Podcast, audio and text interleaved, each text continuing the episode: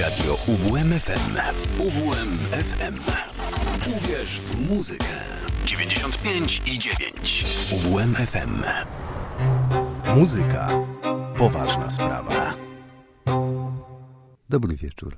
W cyklu Muzyka Poważna Sprawa mamy pierwszy wieczór poświąteczny. Wczoraj mieliśmy Święto Trzech Króli, a już dziś w pierwszej audycji w nowym roku mogę Państwu życzyć wszelkiego dobra i pomyślności. I aby ten nastrój oczekiwania podkreślić, zaczniemy od Johannesa Brahmsa i jego trzeciej symfonii F-dur op. 90, a ściślej od części drugiej Andante, napisanej w C-dur w uproszczonej formie sonatowej, fragmencie kontemplacyjnym i zadumanym, akurat odpowiednim na długie, zimowe wieczory.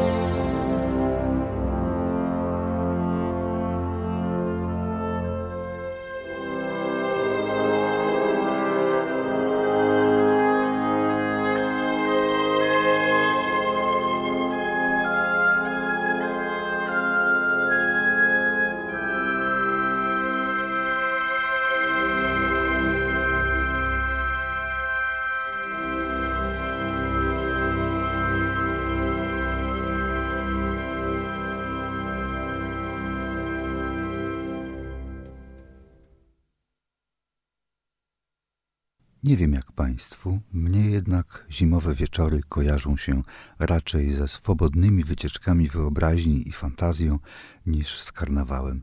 Dlatego w dzisiejszym programie więcej będzie klimatów pastoralnych, poetyckich i tajemniczych.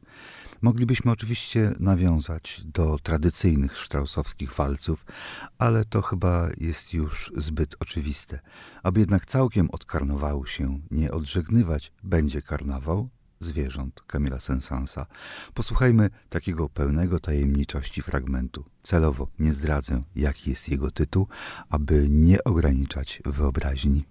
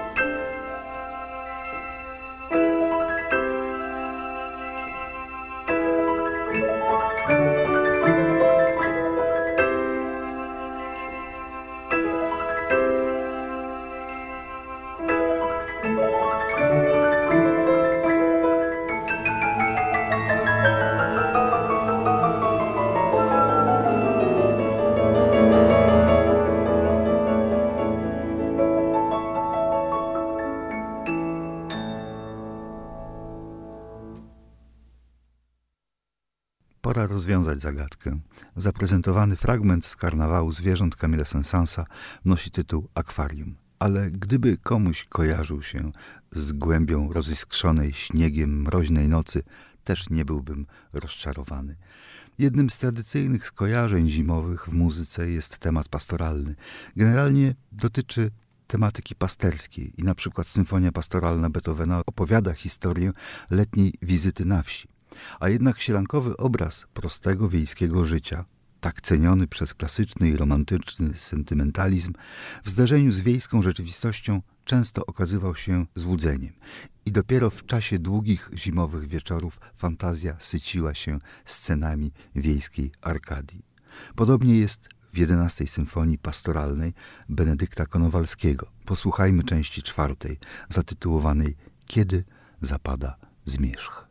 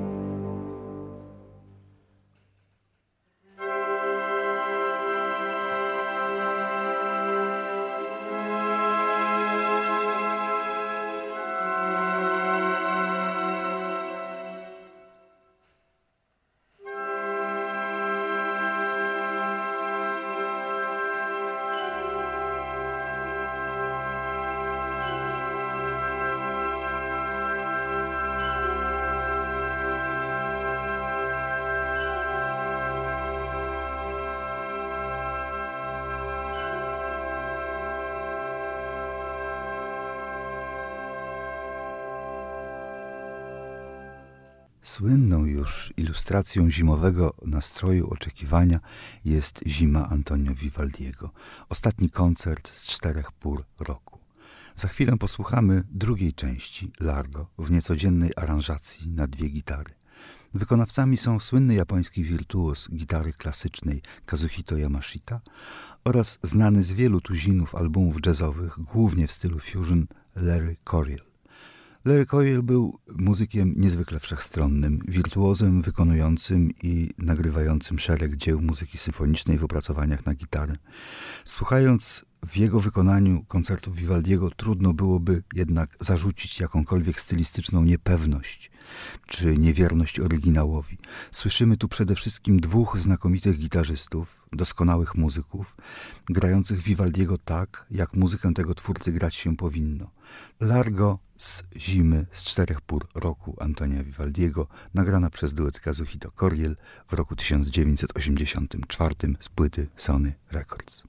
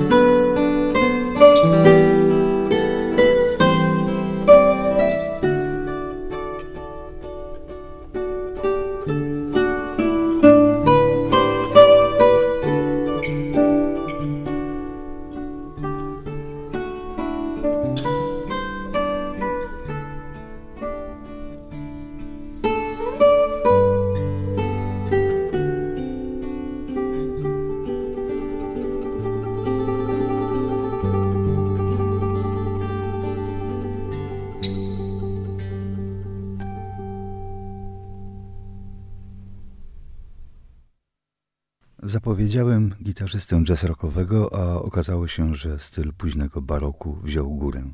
Jednak, ale tych, którzy mieli nadzieję na odrobinę jazzowego feelingu, też chyba nie zawiodę.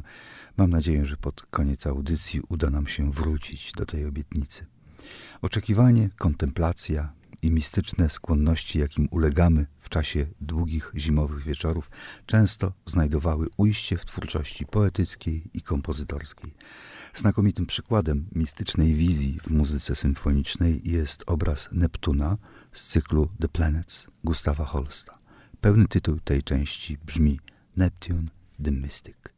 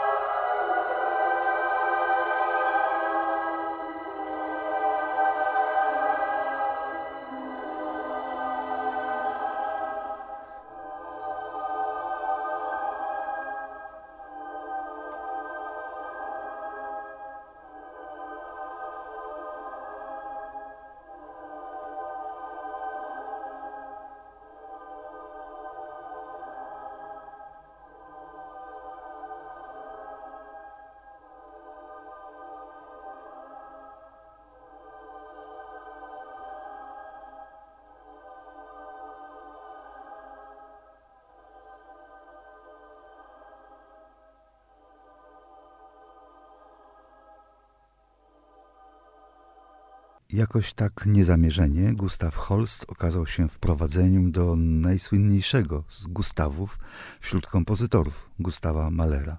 Ale może nie jest to przypadek. W muzyce Malera szczególną rolę odgrywało słowo. Pieśniarskie źródła są tu szczególnie obfite i widoczne nawet dla osób powierzchownie zaznajomionych z dokonaniami postromantyzmu. Jedną z ważniejszych inspiracji tej epoki były tematy orientalne, zarówno zainteresowanie kulturą Bliskiego Wschodu, jak też wyraźna fascynacja kulturą Chin. Niemiecki poeta Hans Betke w 1907 roku wydał wybór poezji Die Chinesische Flöte, chiński flet. Ta antologia dawnej poezji chińskiej cieszyła się ogromnym powodzeniem, sprzedaną ponad 100 tysięcy egzemplarzy. Wiersze chińskich poetów z dynastii Tang stały się inspiracją dla ponad 180 kompozytorów.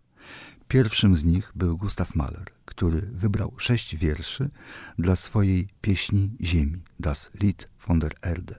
Jest to w istocie sześcioczęściowa symfonia. W związku jednak z tym, że miała to być dziewiąta z kolei symfonia w jego dorobku, Mahler przesądnie nie zatytułował jej określeniem symfonia. Tu należy przypomnieć, że wielcy symfonicy Beethoven, Schubert, Bruckner umierali wkrótce po napisaniu dziewiątej symfonii. Podobną legendą jest zjawisko klubu 27, czyli wieku śmierci szeregu wykonawców muzyki popularnej XX stulecia. Rozkład statystyczny nie potwierdza takiej prawidłowości. Tym niemniej w XIX wieku funkcjonowała legenda o feralnym charakterze tej liczby. Podobnie jak samo spełniające się przepowiednie, przesądy lubią się potwierdzać. W istocie kompozytor nie dożył prawykonania Das Lied von der Erde, ani napisanej później dziewiątej symfonii, zmarł w 1911 roku w wieku 51 lat. Autorem pierwszej części utworu jest Li Taipo, znany również jako Li Bai albo Li Po. Żył w latach 701 do 762. Jest to pieśń dość długa, zatem pozwolę sobie przytoczyć tylko pierwszą zwrotkę. Już wino kołysze się w złotym kielichu, lecz nie pij, najpierw zaśpiewam ci pieśń. Pieśń smutku powinna rozbrzmiewać śmiechem w twej duszy. Gdy nadejdzie smutek, ogrody duszy będą leżeć opustoszałe, zwiędłe i umrze radość i śpiew. Ciemnością jest życie, ciemnością śmierć. W genialnym opracowaniu muzycznym Malera poezja Lipo staje się punktem wyjścia ekstatycznego przeżywania świata, który dlatego jest tragiczny, że nie jest możliwe nasycenie się jego wspaniałością.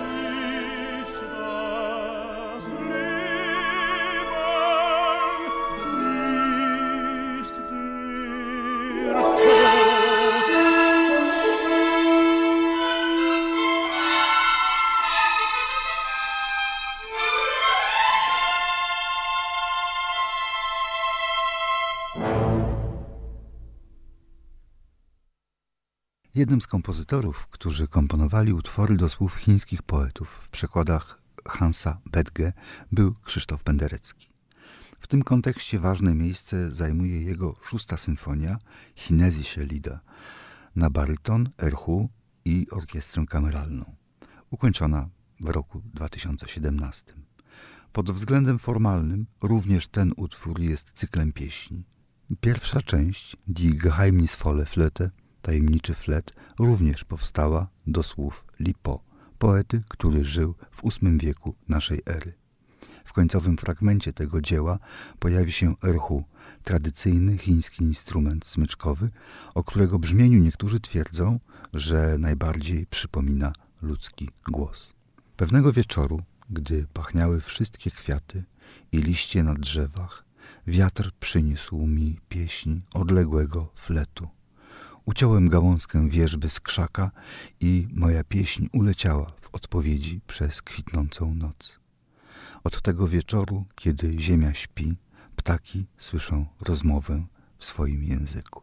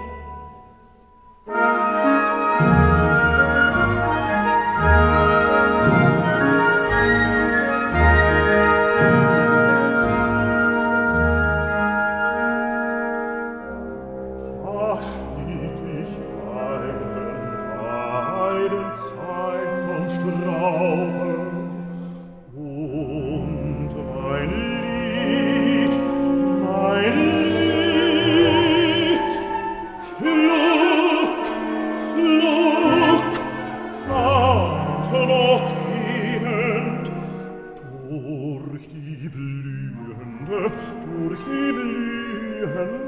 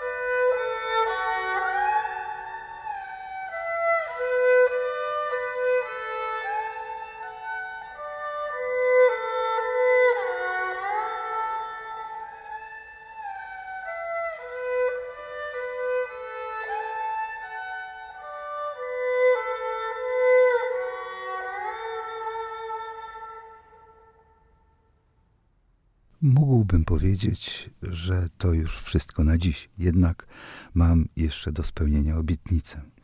A będzie to Gnozien numer jeden Erika Satie w jazzowej aranżacji Richarda Galliano.